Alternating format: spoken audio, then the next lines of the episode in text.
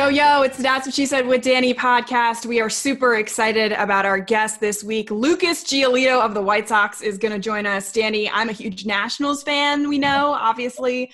So he was one of my favorite prospects coming up in the system. So I want to know how many Nats fans still even reach out to him.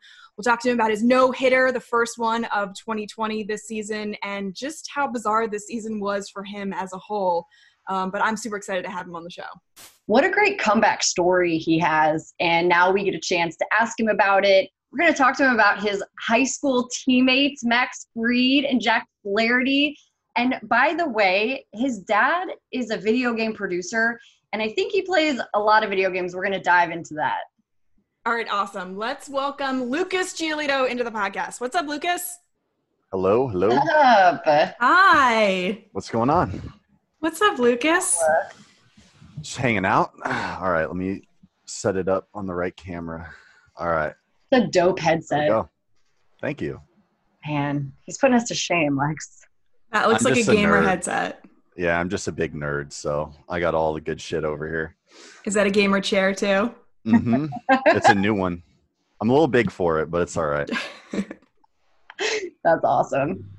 Lucas, how are you? Welcome to the podcast. Danny and Alexa, we're we're chilling, trying to survive this year, and uh, super happy to have you on. Absolutely. Have we started? I'm sorry. So we did an intro coming in, and so now we're just we're just chilling, we're just chatting. Okay, cool. My bad. Yeah, I'm I'm good. I'm good. I just I just finished up my first uh, PT session since off season uh, started for us. uh, Just getting back into it. Um, kind of starting slow, and then next week I'll start to integrate like movement, lifting, and go from there. You've been uh, watching some postseason baseball? I've been watching a lot, a lot more than I usually do.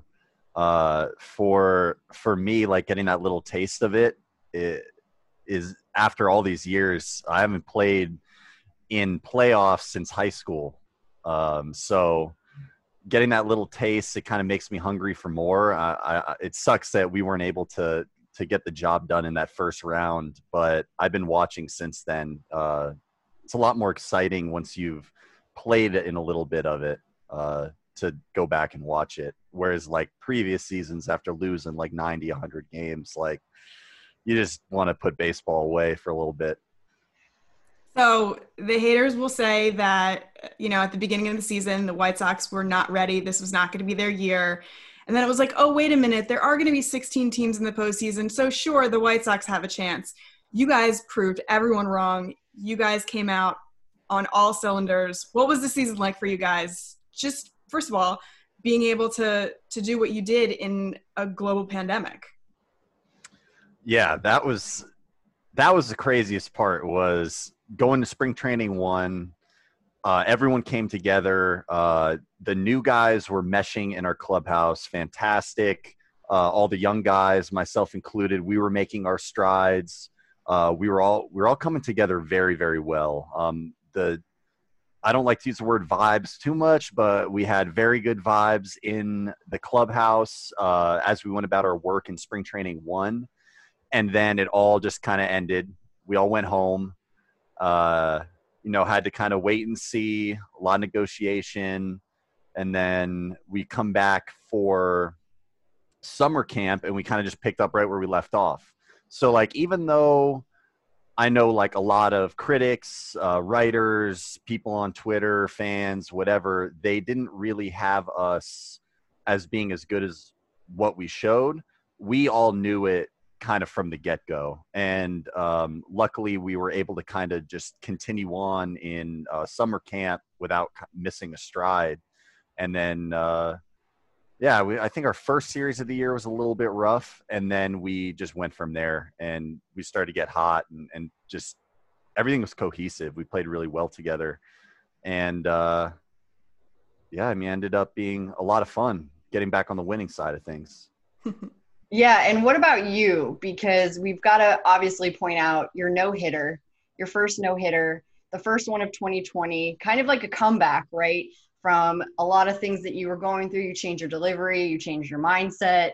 How satisfying was that no hitter um, and just, you know, coming back from what you went through in 2018?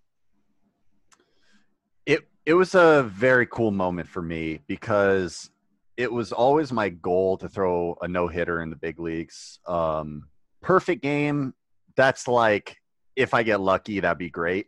But it was always like a goal. I'd love to throw a no hitter in the big leagues, and so luckily enough, we were able to get it done. I didn't think I'd do it this early in my career, uh, but it was just one of those nights where kind of out of the gates, I was in sync. Uh, my changeup was working very well against that lineup. Uh, McCann was back there. I don't think I shook him once that game, maybe once. I doubt it though. and we were just working well together. The defense was great behind me. Uh, there were two balls that got smoked, and we had guys there. I mean, kind of like checked every box. Like you had like the spectacular plays defensively. Uh, I was able to miss a lot of bats. And so it just ended up being like one of those really, really fun games where everybody was kind of locked in. Um, and so, yeah, I mean, uh, that's one I'll never forget. That was just a lot of fun. Pitchers often say when they throw no hitter, when they're going through it, or at least right afterwards, like almost they blacked out. Like they don't even mm-hmm. remember what just happened. So now that you've had some time to reflect on it, what's the one moment where you either knew that this was going to be it or it just clicked for you that holy crap this is about to happen. So yeah i've told this story a few times now because I, I, I don't get tired of it though. So it was like i'm the type of guy where it usually takes a little bit to get going. Like my first inning has always been like historically my roughest inning but it was one of those games where bullpen i felt great and i carried that right out into the, the game in the first inning.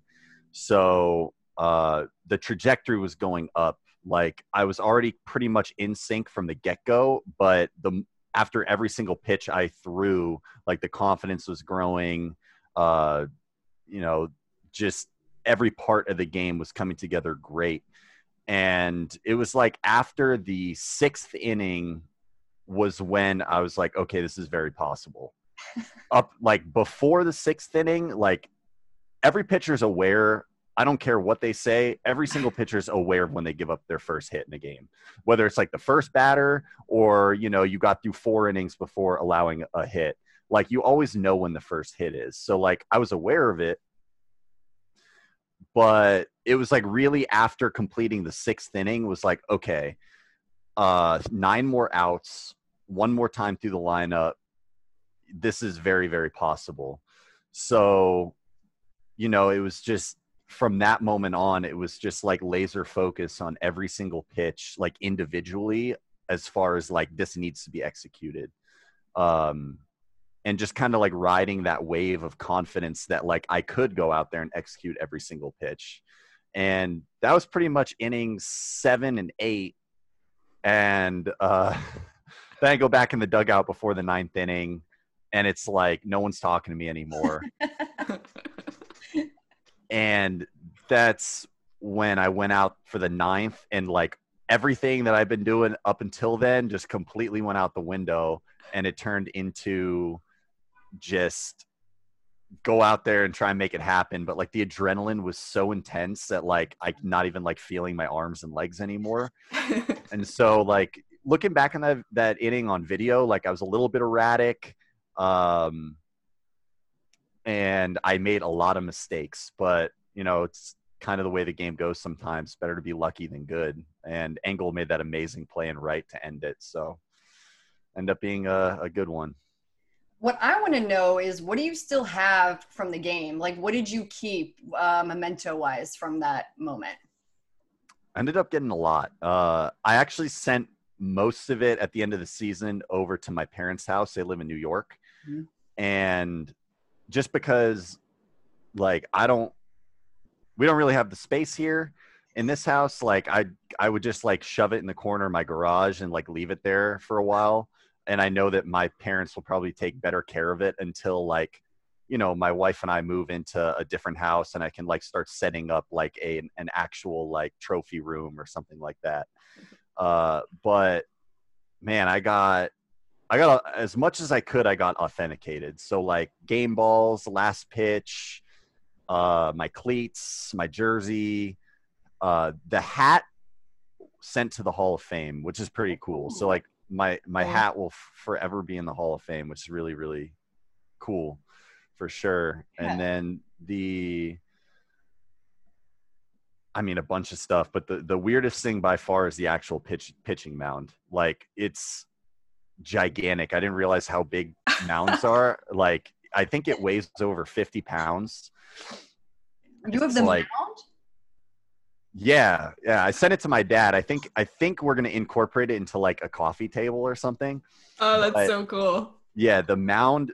You know what you see that on TV and stuff is like that, right? But below that, it ends up being like that thick and like it, it's super heavy. There's like a hole in the middle of it. Uh, I guess they need to do that for I don't know, keeping it stable with guys pushing off of it and rain and God knows what else. So I didn't, ex- Yeah, they- I didn't see that coming at all. That was Yeah, not they- what I was expecting.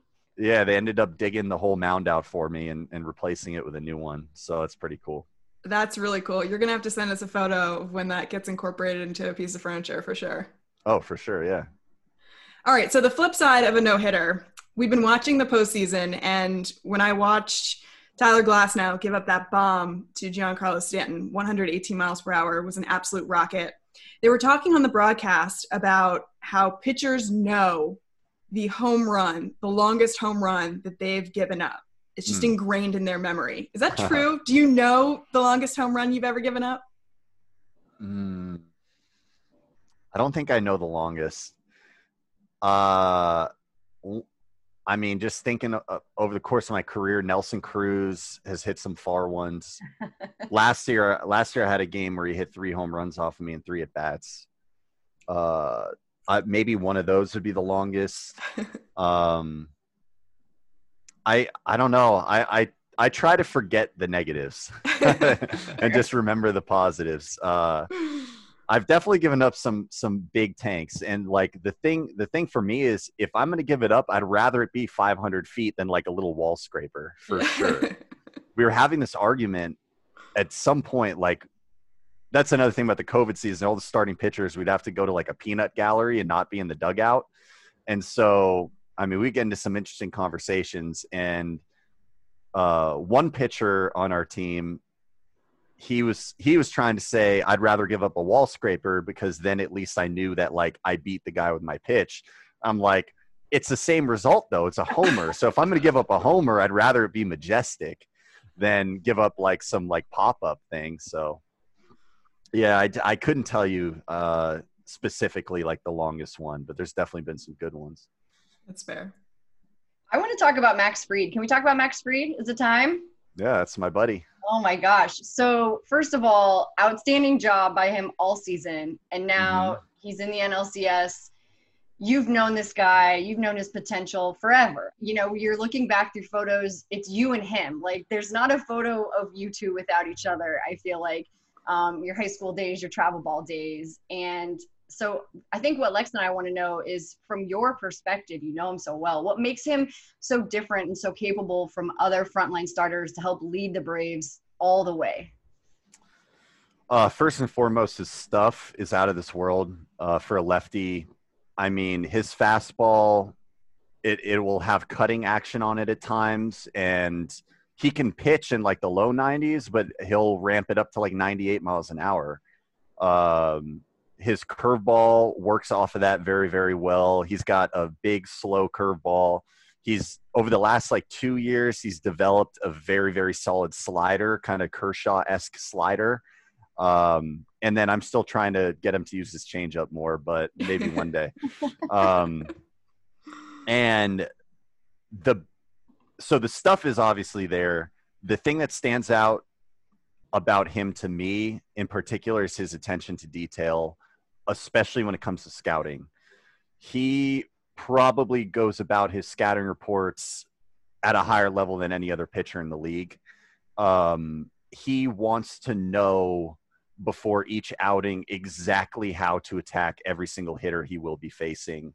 Um, you know, what locations to go to in certain counts, where he's okay with missing, uh, you know, their tendencies at swinging at certain pitches depending on the count and uh, the situation, like runners in scoring position or not. Uh, it's kind of it's funny because we're very close friends, but and we're both pitchers, but my way of doing it is completely different than his. I'm the kind of guy where it's like, give me the ball, I'm just going to go and attack. I like to know a little bit, but I don't. I'm not like going to nerd out over it and want to like memorize everything because I feel like that'd be too much clutter for me going out to pitch. He's completely the opposite. His preparation is unbelievable. Danny and I read a story. Is it true that you threw a fastball, a 96 mile per hour fastball at his face and broke his nose? Yes, I didn't do that on purpose. Are you sure? I I promise. I promise. He yeah, he came over to uh, our high school, Harvard Westlake, his senior year. So he was actually at another school called Montclair Prep, and they ended up like completely cutting out all of their sports like right before his senior year. I guess they were running out of money or something. So I was like, hey, like, come on over. We got a pretty solid team. You know, we got this Jack Flaherty kid who's a sophomore right now. And so uh, we had already become pretty close friends uh, doing like area codes and all that kind of stuff, uh, you know, the high school summer circuit. And so he came over and uh, yeah, he, we were actually, they, uh, they gave him all the same classes as me we were like pretty much walking around hand in hand uh, throughout high school and yeah it was just like one one day we had uh inner squads like i think it was my first time off the mound facing batters and i was only like scheduled to throw one or two innings. And max was a two-way player at that point. I was a pitcher only. And so he gets in the box against me and i'm pretty much just trying to throw it as hard as i can. And I somehow miss like he's a lefty hitter, so I like somehow miss like way up in glove side, which is like not normally a miss for me, but ended up like getting getting up there and like rising up, and it caught him on the nose like that, mm. and it just like completely broke it, and oh. he he fell to the ground, and it was like the most horrifying thing ever. Uh, I was like ghost white on the mound. I thought I killed him or something and uh, yeah, I mean, he ended up get. It wasn't like it wasn't his first time ever breaking his nose. I think it happened to him a couple times playing basketball before, so it wasn't like new territory for him. They just went and snapped it back, and he had like the raccoon eyes for the next few weeks, and we were able to laugh about it. So he's forgiven you. Oh yeah, yeah, yeah. Yeah, he, yeah, he for, he forgave me pretty pretty quick. I mean, I felt terrible. Oh my god. Did you buy him a steak dinner or something? Um, I don't. I don't think I had enough money for that back then in high school. what is um? What's one thing about him that only you know about this guy that you can tell us? Something fun. Um. uh, he. I mean, I don't want to like embarrass him too much on here. I don't. But uh, one thing is when he watches TV, if there's like whether it's a scripted show or non-scripted show uh he if there's like a cringe moment like where someone does something awkward he really doesn't like watching it. Like he'll leave the room. So like curb your Whereas, enthusiasm like, is not his show. I don't i don't know if he likes I, I don't yeah he probably would have some tough tough moments with curb for sure. That's one of my favorites. Yeah. Um but but yeah i mean there's a few there'll be a few times we're watching TV and like a scene comes on and like that's my favorite kind of humor and it's like his least favorite kind. So he's like, ah, come on, I don't want to watch this. That's awesome. Great answer. Mm-hmm. All right, let's talk about some of your teammates who have just been so electric this season to watch. One of my favorites, Tim Anderson. It's so interesting to watch him and his development and his evolution um, in baseball, especially because he has this personality that draws in so many fans. And especially this season, it's like, this is Tim Anderson showing everyone exactly who he is, and he plays a more fun brand of baseball than people are used to. Mm-hmm. So let's embrace it. And so many people have. And I feel like that's so good for the sport. It's so good for growing the game. And that's just us watching it from the outside. So from the inside, it must be a, a totally different perspective. I agree 100%. I mean, being on the inside of it, you can see like the business moves, like as far as how he markets himself on social media, uh, with everything he does. I mean, it's very, very, very smart. Uh, it ends up working out great for him. It obviously helps with promoting the White Sox in general. Like, I probably wouldn't get as much notoriety if I wasn't on the same team as this guy. You know what I'm talking about? Like, he. Yep he just brings that energy he brings that excitement. He's not afraid to talk about it. He's not afraid to show it uh, no matter where we're at who we're playing against what's going on. Um, kind of brings that that you know like i i don't want to like say anything bad for the podcast but like that dgaff kind of mentality uh when he steps out on the field like i'm gonna do me uh, I know what I'm capable of, and I'm going to show it on a daily basis. Uh, and then, even more so behind the scenes, like he puts in the work to back it up. I mean, he works extremely hard uh, in every facet of his game. Uh, when you know, at the end of a season, when he like looks at everything and notices, okay, this has been lacking, he'll get to work on it immediately until he can improve it up to a good standard. And so, I mean, that just sets a great example for for other younger guys on the team. Um, you know, he continues to improve in every area. It's just uh, a pleasure to be teammates with him. Maybe to round up, like you in the season, what do you want to accomplish this off season? What is your goal for 2021? Have you thought ahead that far? Yes. Uh, a big goal, uh, big one for me being starting pitcher is bulk. I would like to throw 200 innings. I have not done that yet. Obviously, this year I didn't even get a chance to because it's I you know you all the starters made 12 starts in the regular season. Uh, so I want to start kind of turning into that guy that will just go out there, take the ball, and throw and throw and throw. Uh, put in that work behind that to make sure that the body's up for it. Mm. Uh, I kind of look at Lance Lynn, uh, the way that he takes the ball. I mean, it's like no matter what's going on, he's throwing 110, 120 pitches every single outing. He's pitching into the sixth, seventh, eighth inning every single outing. Uh, that's something I admire. That uh, I want to be that kind of guy where I can finish the season with 220 plus innings pitched knowing that you know I'm doing my part as a starting pitcher to help the team win. Uh, when you build innings, it's kind of a direct indication that like you're in the game longer, you're you're doing your job. Uh, and then kind of getting into like the other side of it more specifically when it comes to my pitches. I was pleased with the development of my slider this year. Uh, I especially used it a lot more start in the playoffs than I usually do. And I just want to keep building on that. I'd like the slider to just be more consistent. I'm happy with the break. I'm happy with how, how it's coming out of my hand. I'd just like to be more consistent with it. And then uh, my curveball, which I don't really use that much anymore, but I know is still a very good pitch. I just need to get back to work on that and, and kind of putting myself in a position where I feel comfortable throwing it uh, in every outing. I mean, Danny, the maturity of this guy is off the charts. It's oh. insane.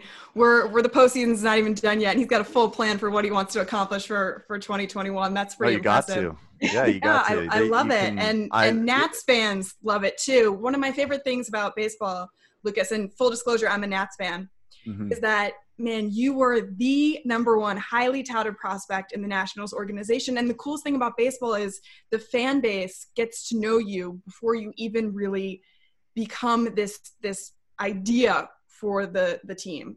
And mm-hmm. as it starts to develop and grow, they fall in love with you. And unfortunately for Nats fans, you get traded to the White Sox. Uh, ended up working out very well for you. But the yeah. unique thing about baseball is you still have all these Nats fans that support you. Do you hear from Nats fans nowadays? Do they still show you love?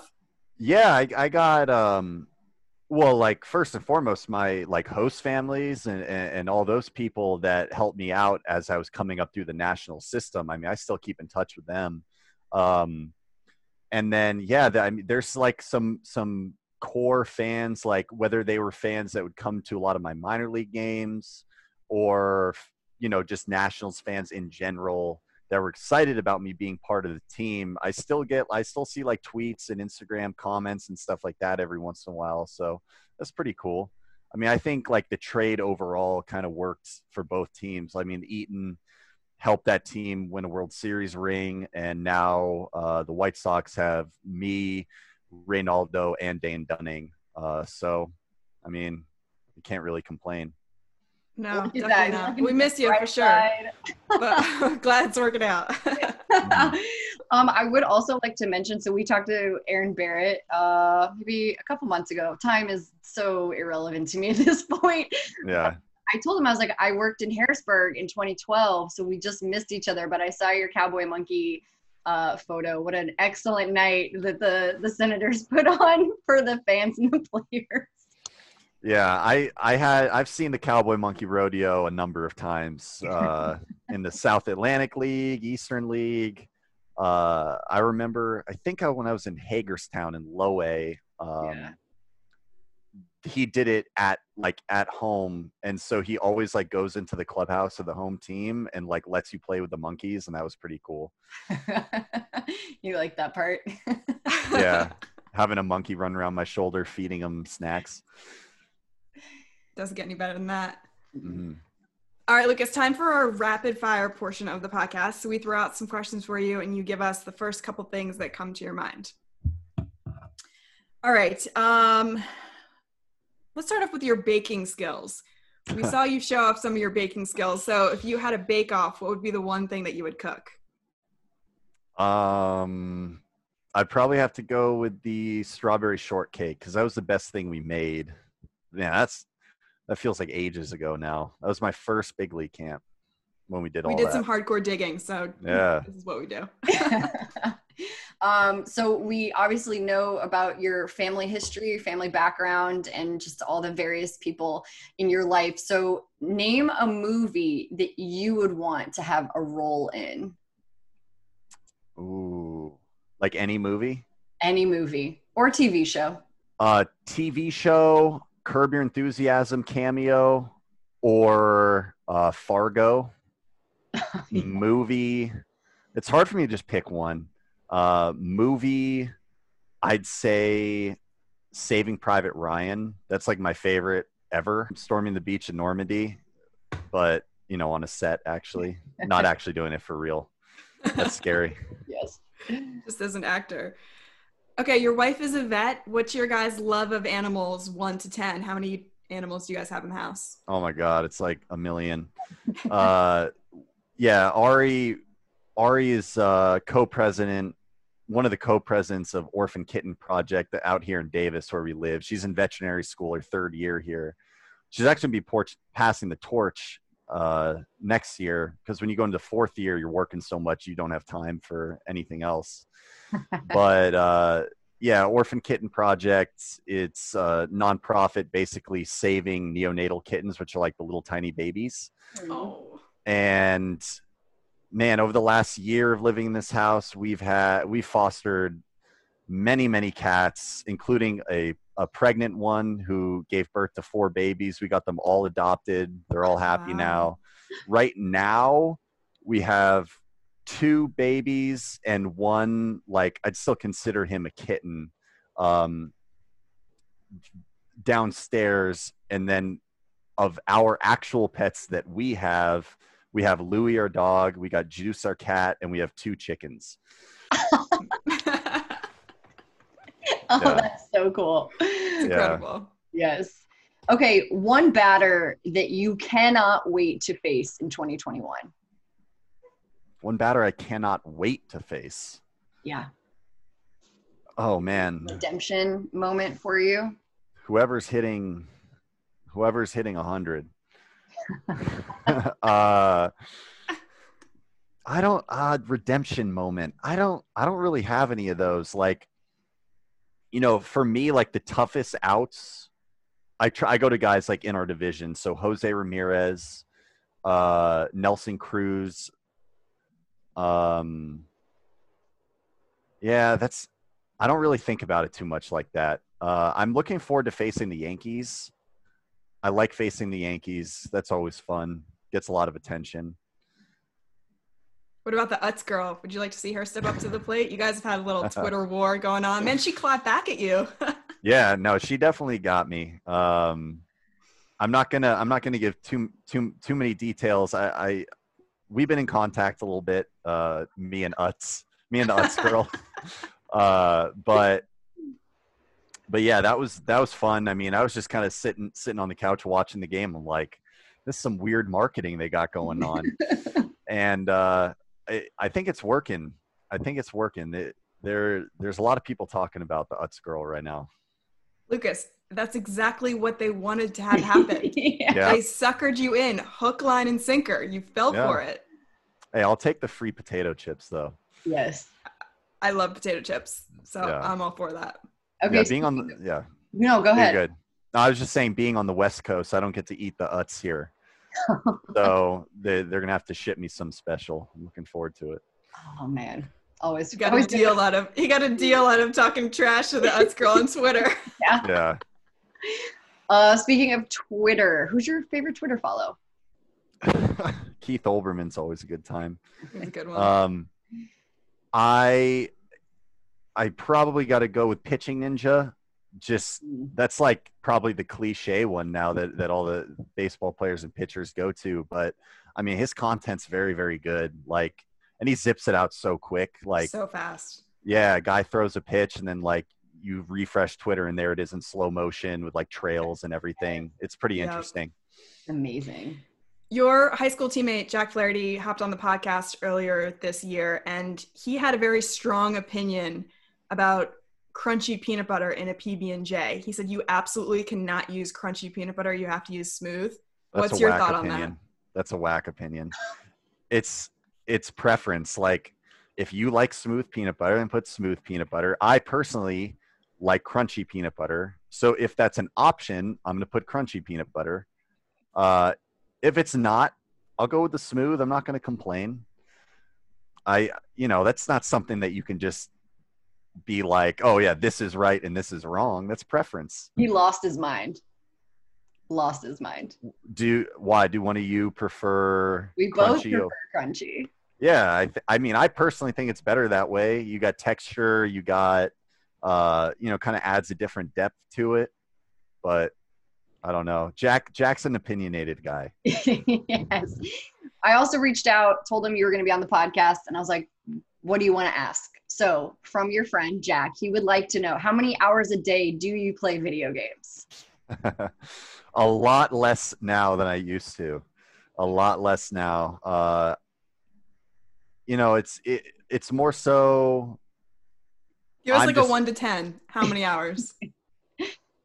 I'd say average is, is two right now. So it's not okay. terrible. I, not terrible. If you asked me that same question before I was married and when Ari was a, an undergraduate and I barely ever saw her, it was a lot higher.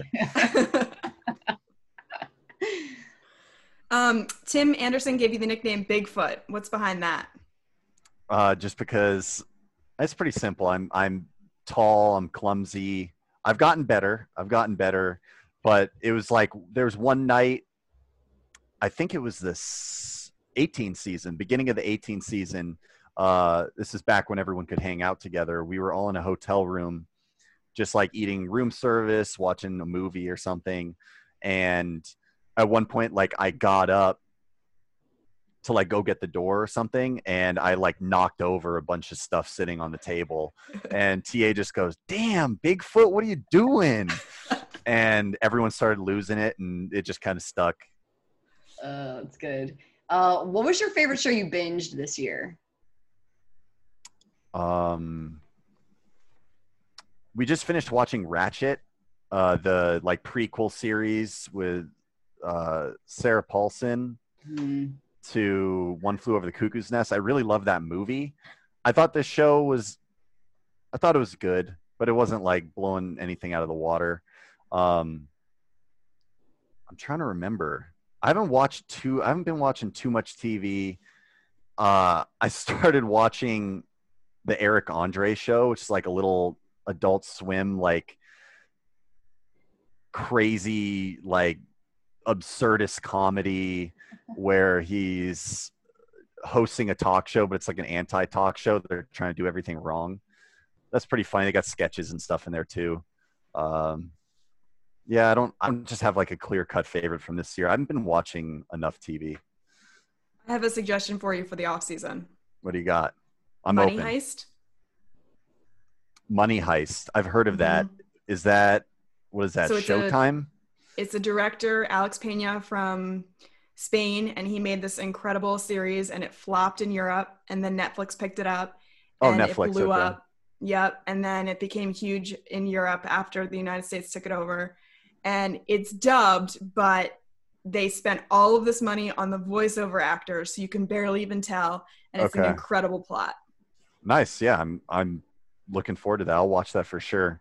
Yeah, yeah. Oh, oh, I totally forgot. I blanked when you asked me questions. Oh, here it is. Succession. Succession was my favorite binge watch this year on HBO. Yeah, I really enjoyed that one. Our girl Kelly was in that for a hot second. So that was good to Yes. Yeah, yeah, yeah. She she played uh the the TV reporter, right? Yeah. For like a couple scenes. Yeah. We were Mhm. super proud of her for that. That was awesome. Yeah. All right, Lucas, time for wrapping up the podcast. And we do that in um, a very classy fashion. We have our guests tell us an embarrassing story. So it can be anything from your childhood to something that happened recently this season, but it's got to be really embarrassing. So, what do you got for us? I got a very embarrassing one, and it, it happened recently. Okay. Uh, okay, so pitching in Kansas City. Uh, the last thing I do, I'll try and keep it brief. Uh, the last thing I do before I go out is I put my cleats on. I do everything else without my cleats on in the training room, weight room, whatever it is. I put my cleats on, then I go outside and I start warming up. Well, this year, Nike, they made these uh, brand new cleats that are fantastic. I love wearing them, but the molded spikes, like the the rubber bottoms, and the actual spikes, like metal bottoms, they look exactly the same. And honestly, they kind of feel the same on my feet too, which is not something I'm used to. So, like, credit to Nike for doing a really good job uh, making comfy shoes. So, I mean, I might have been running a little bit late. I just throw my cleats on, go outside, warm up in the outfield, go to the bullpen, warm up in the bullpen. No problem. I feel great. So the thing about Kansas City is that the bullpen, like clay and dirt, and the actual mound clay and dirt is very different. The bullpen's soft, and the actual mound in the game is like hard red clay. And so I go out there to for my warm up pitches uh, in the bottom of the first inning, and I'm trying to I'm trying to like dig out the mound to like create my little foot spot, and it's just not going. I'm like, this is weird. What's going on? And so I I'm like, whatever, screw it. I'll just throw a pitch and get get this going. I don't want to run out of time. And so I go through my motion, throw the pitch. As soon as I land, I completely slip out, fall on my ass.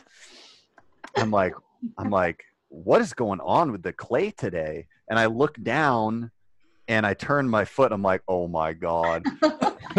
I'm wearing I'm wearing my molded spikes out here in a big league game like an idiot. So I just had to run to the dugout and be like, oh man, who's the umpire? I think it was Laz behind home plate. And so I I like run to the dugout and I'm like, hey guys, like I screwed up. I need my cleats. Can someone run and get them? Fastest time, fastest. Like probably set a new record on like tying shoes. And I I go back out there and Laz is just looking at me like, come on, man. uh, thank God that happened in a season with no fans. Thank God. Oh, I'm sweating just thinking about that when you realize in your head that you put on the wrong shoes and now you have to go get your new shoes and the game is waiting on you. yeah yeah i don't know how good of it i mean enough time has passed i can talk about it now i don't know how much i didn't get asked about it after the game by a beat reporter or anything so i think that maybe like we did a good job of hiding it from the cameras but I- i'm cool to talk about it now it's all in the past Good, good. That's awesome. So mature. You're the best. Lucas, thank you so much for hopping on the podcast with us. This was so much fun. Oh, absolutely. Um, My pleasure. Yeah, for sharing your insights from the season. And uh, congratulations on the no hitter and for all the success for the team. And good luck in 2021. We can't wait to watch. Awesome. Thank you very much. Appreciate See you, Lucas. It. Bye.